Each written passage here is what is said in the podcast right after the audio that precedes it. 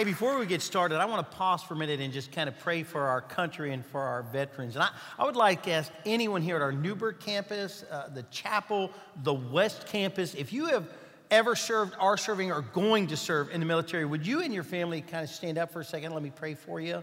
Let us pray for you here. Yes, amen. Come on, guys, stand up. Ladies, guys and ladies. Amen.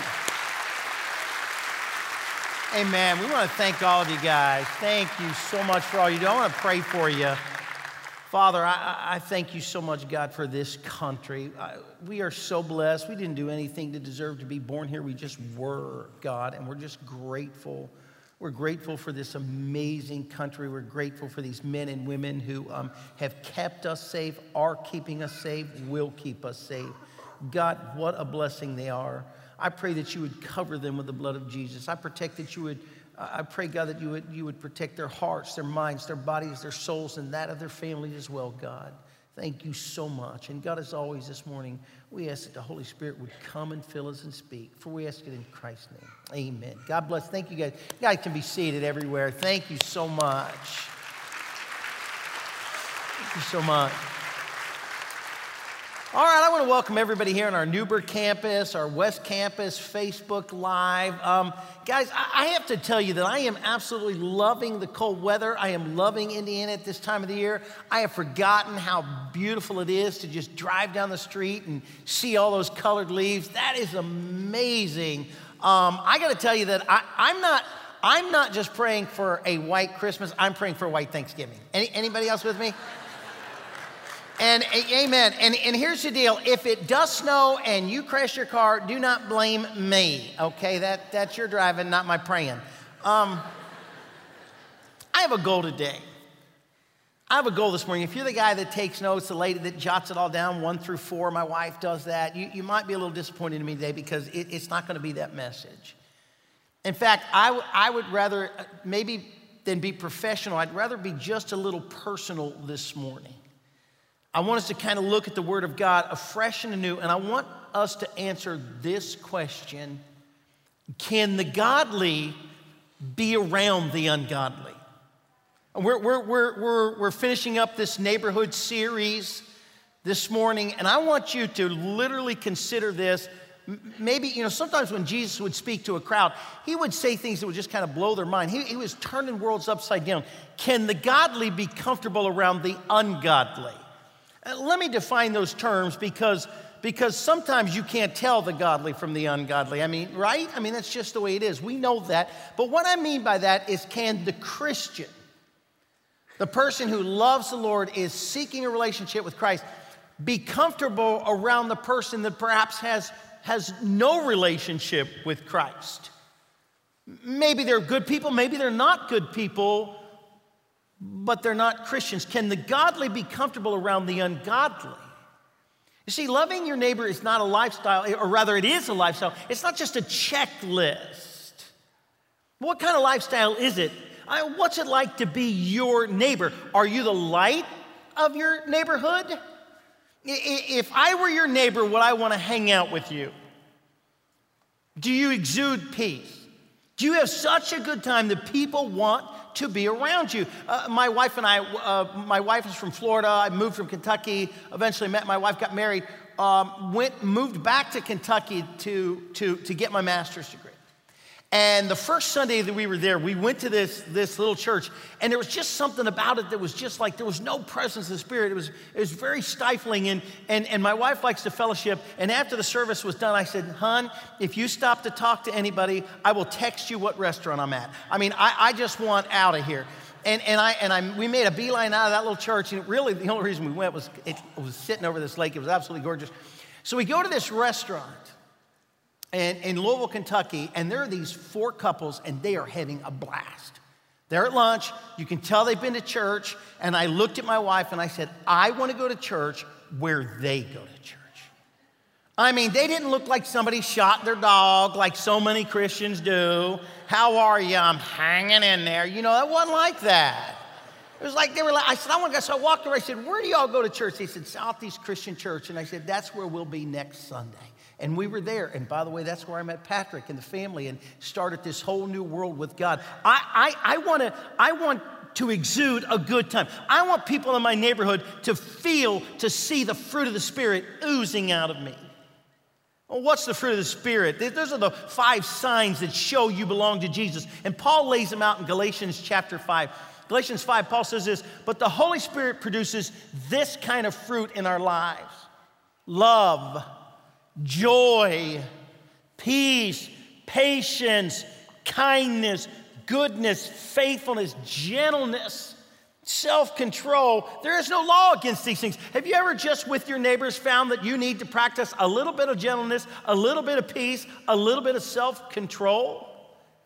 If I were your neighbor, would I experience love, joy, peace, patience? Would that be a part of who you are? Are you comfortable being around the uncomfortable? Are, you comfortable being around the comfortable? Can the godly be comfortable around the ungodly?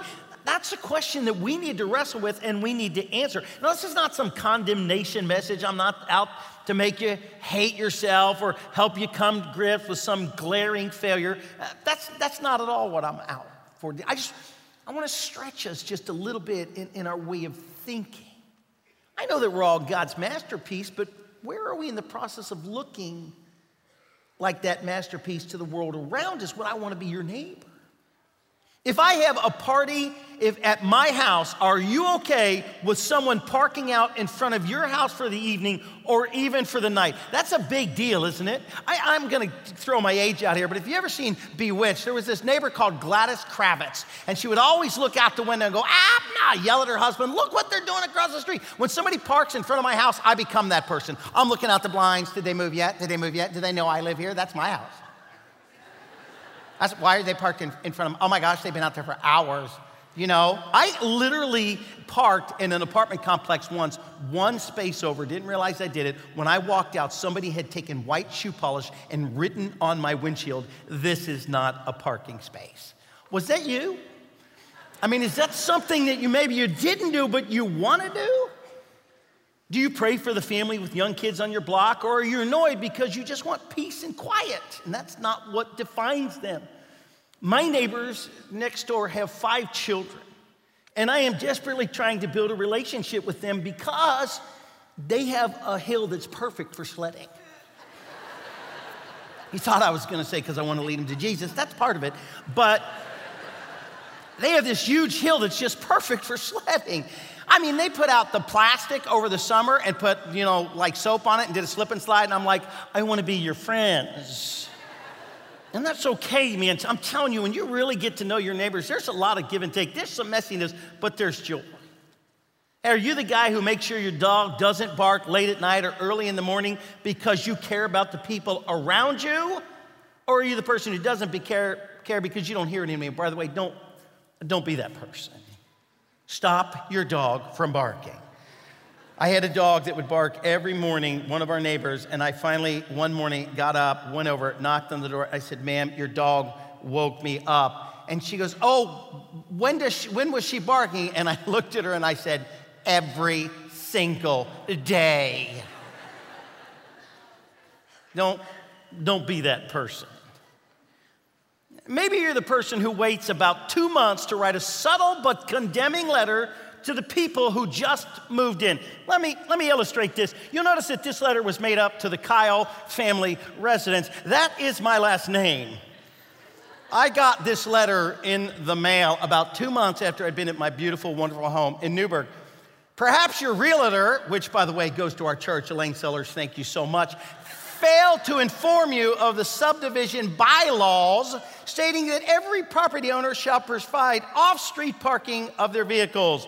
As property owners of many years, we have never had to address this situation. Let me interpret we've never dealt with such white trash in our entire lives as you and your family. My daughter said, Dad, what if she comes to our church? I said, Well, then she's going to find out we're buying another car, and pretty soon there's going to be two cars parked on the street. In order for all of us to maintain our property values, we all need to keep our property free of clutter and around our homes. Also, we would appreciate keeping garbage cans out of sight of your neighbors. Your cooperation will be greatly appreciated. If she knew I was from Kentucky, she ought to be surprised there's not an engine hanging from a tree.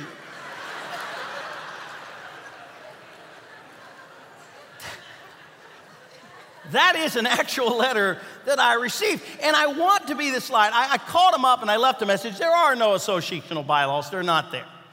But there used to be like 20 years ago, but they're long since have expired. And I called and I said, hey, guys, I said, listen, first off, my lawn's immaculate. It really is. I'm OCD. I said, I don't know what you mean by that, but, but the cars, they're going to stay parked in the street.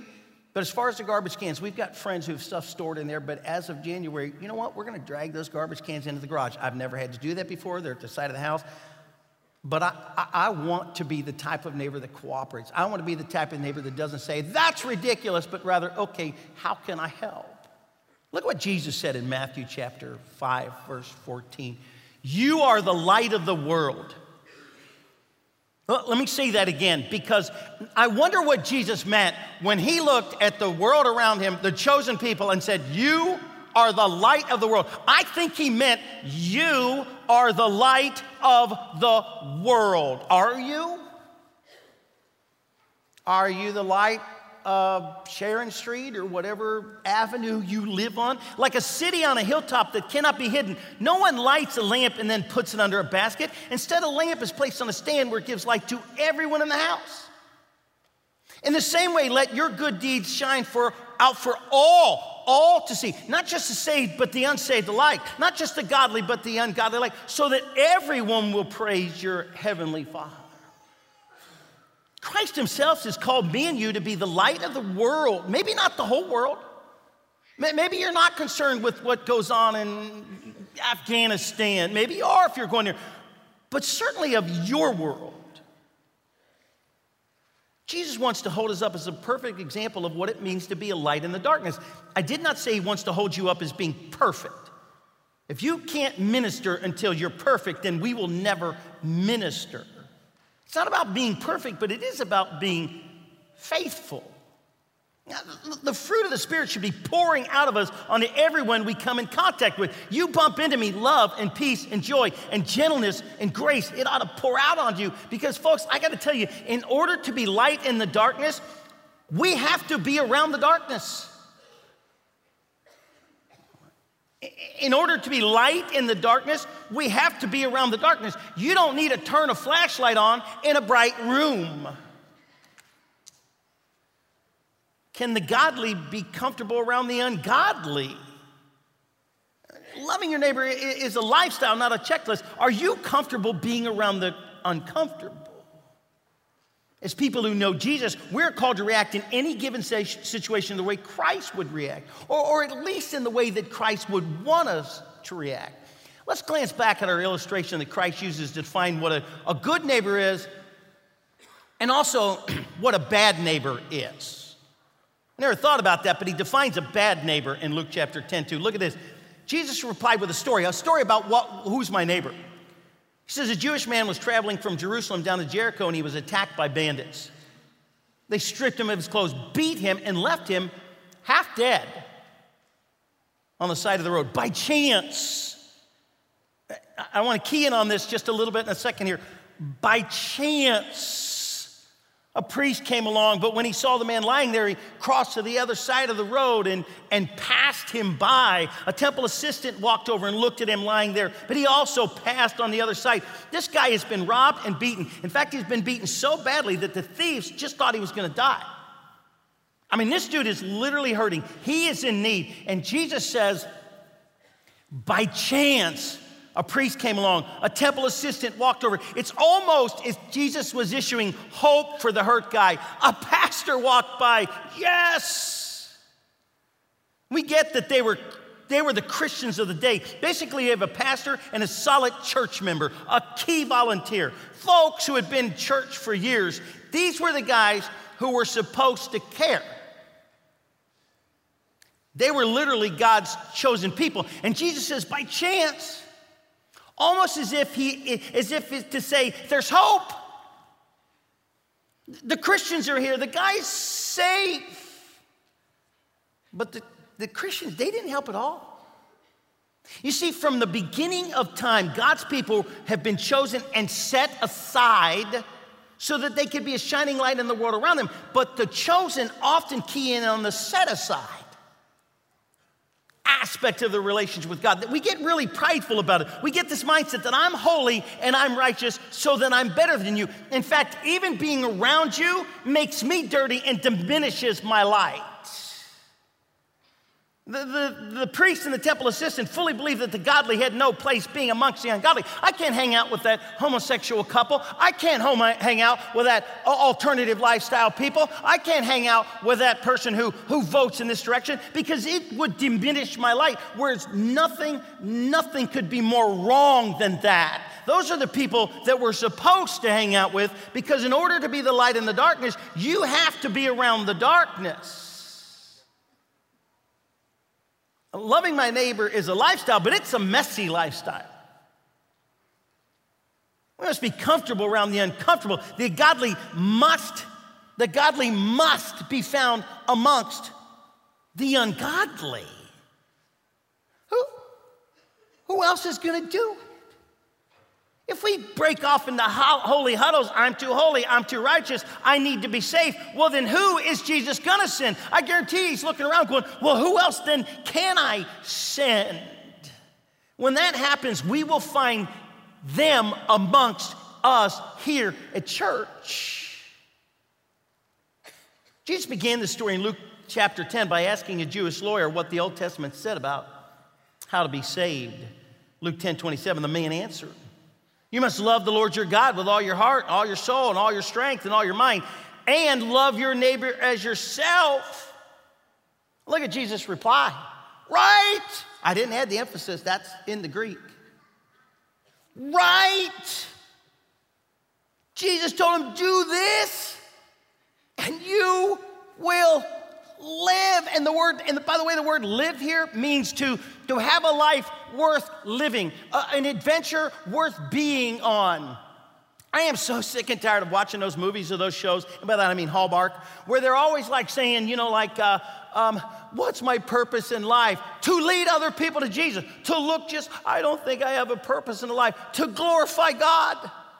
That's your purpose in life. That's everybody's purpose in life. But the way we glorify God is by taking light to a dark world. Jesus said, You do that, and oh my gosh, oh, you have a life worth living. This guy was specifically asking Jesus about eternal life, but Jesus was helping him see that he could start an amazing, impacting, righteous, glorious, eternal life right now. How? Just by loving everyone around him the same way he loved God. Man, Jesus said, man, you start doing that, whoop, you'll start living. Don't judge them by the color. Don't hate them because of their alternative lifestyle. Don't avoid them because you're afraid their sin will wash off on you. Your righteousness is supposed to wash off on them. Turn the light on in a dark life. Do this and you will live. Again, I know I'm stretching some. Here's the truth if I hate someone who doesn't know Jesus, it is as wrong as hating Jesus because remember that he loved the people in the world enough to die for them while they were still sinners. Think about this. Are all of your friends Christians, godly people who love the Lord? Jesus weren't. Is your calendar filled with wonderful, uplifting spiritual events? I've got this musical thing to do. I've got this Christmas party. My small group's doing this. I'm going to be at church. Is your calendar filled with wonderful, uplifting spiritual events? Because Jesus wasn't. And the religious leaders of the day hated and judged him because of who he hung out with. Luke chapter 15, look at this. It says, Tax collectors and other notorious sinners. I was going to fill in some of your names, but I thought that might be a little much. Tax collectors and other notorious sinners. I mean, people knew who they were, man, when they walked in. Oh my gosh, it's her. Oh my gosh, you know what he did? Often came to listen to Jesus teach. This made the Pharisees and the teachers of the religious law, the Christians of the day, complain that he was associating with such sinful people. Oh my gosh, he's even eating with them. Do you? When's the last time you had lunch with a notorious sinner? And I'm not talking about your spouse. When's the last time you ate with that just alternative lifestyle family, man? Just that guy. When's the last time you did that? Because you know what? In, in the Jewish culture, if you ate with somebody, it said, I love you and I accept you. Man, Jesus said, Do this and you will live. You and I might need to start hanging out with more notorious sinners. If all you know is Christians, then something is desperately wrong with your Christianity or mine. You and I might need to start hanging around with more notorious sinners. People just don't look, act, or think like we do. Because in order to be light in the darkness, you have to be in the darkness. And we're so afraid. Oh, what if I go over there and I get influenced? Let's be the light of our neighbors, our jobs, and our schools. Let's get comfortable being around the uncomfortable. Not only can the godly be amongst the ungodly, but Jesus himself hung out with the ungodly. We must look everyone around as our neighbors with the same love and respect that we show God, even if, and especially if they're far from God. Hey, let me, you need, to, you need to love that guy or girl at the office that can't open their mouth without swear words pouring out. If the joke's funny and not dirty, laugh at it. I can't associate with you. People will see me. Let me tell you something. When I, when I was in Simi, I, I would be sitting at, at tables at Starbucks outside in this one particular area with notorious sinners, drug dealers, drug users, guys in and out of jail, gangbangers. And I want to tell you that I had this incredible, uh, forgive me, Lord, sense of pride to be allowed to be around them. I would have church members walk by like, dude, you know, I would have police officers walk by like, that's sketchy. But I wanted to be just like Jesus. And when I read the Bible, those are the people that Jesus was hanging out with. It, you show me in the Bible where I'm wrong. You show me in the Bible. You, you, you walk up at a time when Jesus said, Man, don't hang around with those folks. Jesus was always with those folks. You and I are called to love that openly gay couple that live next door. Love them, smile at them, feed them, invite them to the. I want to smile and love and engage the Muslim that frequents my Starbucks. Why? Because Jesus loves them. While we were yet sinners, Christ came and died. God so loved the world that he gave his one and only Son. Man, if we all loved them the same way that we showed them the same love that our Heavenly Father showed us. Look, I'm not saying that you love what they do. Make no mistake about that. I, I, I had this particular girl that would come every Monday night to my house, and she was openly homosexual, would often come with her partner, and she would come to our house. Well, one Monday night, she just happened to not be there, and the scripture talked about homosexuality, and I believe the Bible condemns that as a sin. And I said that, and she came the next week, and she said, Pastor Rick, I don't, I heard what you said last Monday. I said, uh huh. She said, I don't like what you said. I said, I don't care.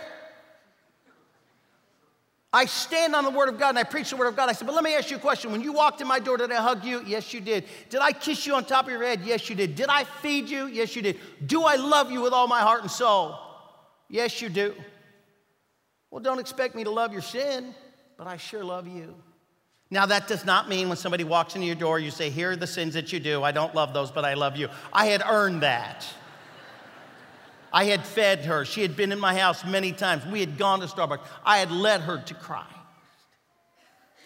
I'm not the one who's supposed to convict the world of sin and unrighteousness. That is not in the Bible. That is the Holy Spirit's job. I have two commandments love God and love people. I'm to love my neighbor as much as I love God and myself. Remember Jesus' words do this and you will live? Folks, I got to tell you, there are a lot of people in the church world who would have gossiped about Jesus and felt like maybe he was just a little unholy. Can you hear it?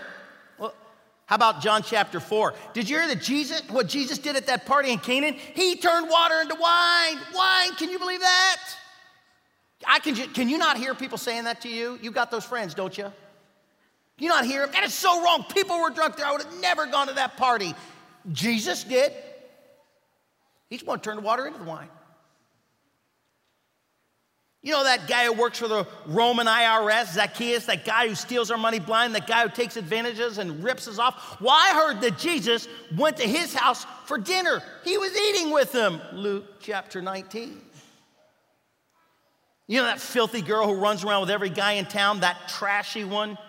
Well, Jesus let her come to his party and even let him her wipe his feet with her tears. I wouldn't let that girl in my house, let alone touch her, let her alone let her touch me. Guess what? Luke chapter 7, Jesus did. Would you have gone to those parties? No, I'm too pure, I'm too righteous, I'm too holy. Would you have spent time talking with that girl who was dressed more like a prostitute than a Sunday school teacher? Because Jesus did. You see, looking like Jesus isn't hanging out in church and small groups or Bible studies. Those things are super important, but they are only meant to fuel you to go back into a dark world. Holy huddles are absolutely 100% useless if they're not producing holy action. If you have been in a Bible study, a church for one, two, three, four, five, 30 years and aren't about taking the gospel to the dark world and aren't about being a light in the dark world, then something is drastically wrong with your Christianity. Drastically wrong. Jesus doesn't love you more because you sit in holy huddles. He did not call you to come and sit. He said, Go into all of the world and make disciples. Think about this. God so loved the world that he sent his son into it. You know how much he loves the world now? He's sending you into it. I'm not trying to offend, but what does looking like Jesus really mean? It means being at crazy parties that are messy. That's what Jesus really looked like. If you read the New Testament, that's what he really looked like. And the Christians of that day hated his guts for that, enough to kill him. It's inviting neighbors over for dinner that look nothing at all like Jesus. It's having people look at you and say, Why do you care so much about me when you know who I really am? People who already knew, need, know Jesus don't need you or me to be lights that lead them to Jesus. They are the lights. Maybe it's time to stop just being fed and start feeding. If you walk up to me and say, I'm not being fed, I'm going to say, then you must be so full that you are leading hundreds to Christ. If you walk up to me and say, I'm leaving because I'm not being fed, I'm going to say, When's the last time you led somebody to Jesus and where are you serving? And if you can't answer those questions, that's not the church's problem, that's yours. The writer of Hebrews puts it this way. Therefore,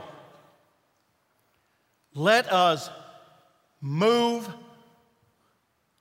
beyond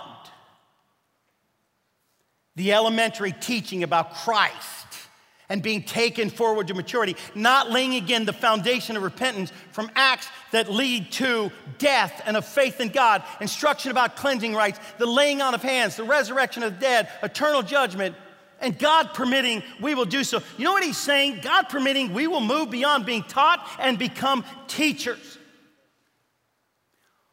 Paul was sawn in half. Peter was crucified upside down. John was boiled in oil. James was stoned. Do you think they would care what type of music we listen to in this church? How comfortable the pews are? What the decimal level is? If you walked up and complained to them, they would say, I'm sorry, I was sawn in half. I was boiled in oil. Do you know what that felt like? But all I cared about was leading other people to Jesus. I wasn't concerned about how comfortable I was, I was concerned with how comfortable they were.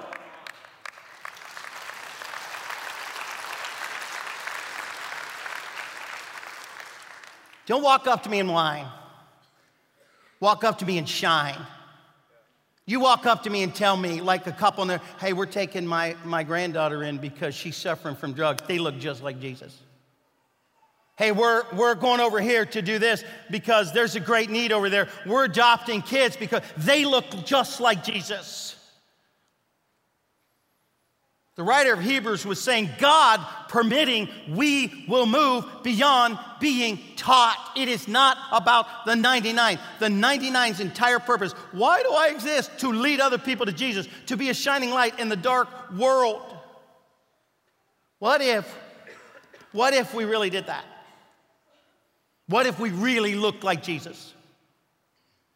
What if we love people in the little world around us the same way that God loved us because He loves them the way He loves us? My guess is that it would open up conversations, it would lead to opportunities to hear what's going on in their lives. It would lead to the ability to say things like, hey, you should check out my church. That's a place where you can go and find the love of Jesus. I was coming home from Nolan Lake uh, early, early, early Saturday morning and I was texting this person, and I'd love to tell you I pulled over to text them, but that would be a lie. So I was voice texting them. And there's an 18 year old girl in California who just is battling, has been battling with alcoholism since I, I met her when she was about 14 years old. And she sent me a text that said, Hey, I'm, I, am i am really, I'm really hurting, Pastor Rick, and I miss you. Would you pray for me? And God would not leave me alone about her. And I texted her this long text that said, I need to tell you something because God won't leave me alone. I need to tell you that God loves you whether you're sober or drunk.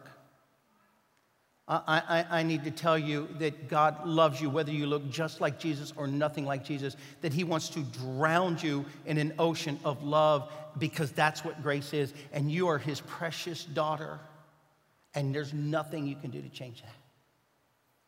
That that's the truth. And that's how God feels about the world around us. And we need to start. I, I, if I hadn't gone into the darkness, I would have never met this precious little girl. I, I meet so many beautiful, precious, amazing people in the darkness. Sometimes I have to pray, God, rescue me from the light. I'm looking for opportunities to say, you know what you need in your story? You need Jesus. Let me tell you about him. But if we stick our fingers in our ears every time somebody dares to cuss, then we're saying, Look, I'm too holy to be around you. If we look at a homosexual person or anyone who leads an alternative lifestyle and think, I'm sorry, but your lifestyle is so wrong that I can't be around you, then we are communicating a lie. We are communicating that Jesus would have never come to die for you and never hung out with you, and I'm not going to either. But those are not only the exact people that Jesus would have hung out with, they are the people he did hang out with. In short, he would have hung out with you and me. We are chosen to be a shining light to the world around us, to live in a way that communicates that we represent a God that has a place and a home and a heart for everybody.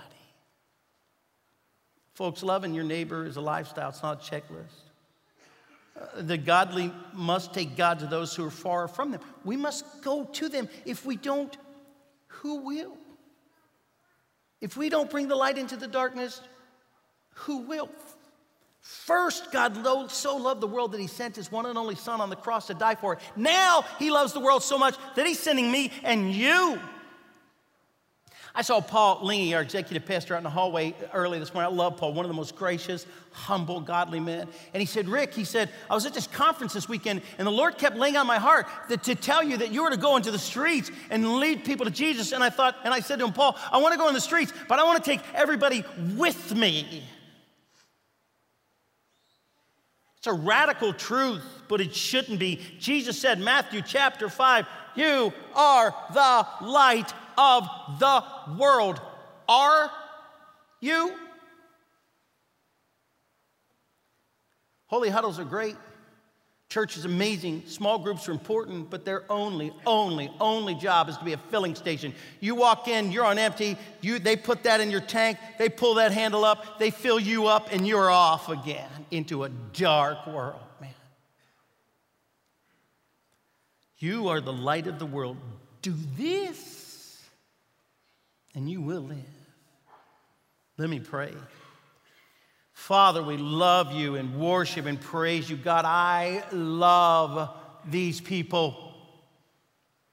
I love them whether they're whining or shining, whether they're light or bright or dark and dim. I love them, and you do too. I'm not the judge. I'm not the one who convicts of sin and unrighteousness. I'm just called to love them, and that is the easiest job in the world. And I thank you, God, for the privilege of doing it. I love this state. I love Indiana. I love how beautiful and warm and friendly it is. I love it, and I thank you for it. Oh, Father, we want to be your army. We want the people on our block to know exactly what Jesus looks like, to experience love and grace and peace and gentleness because we look so much like Jesus. Father, give us that ability. Call us, equip us, and then send us. And oh my God, might we go. For we ask it in Christ's name. Amen.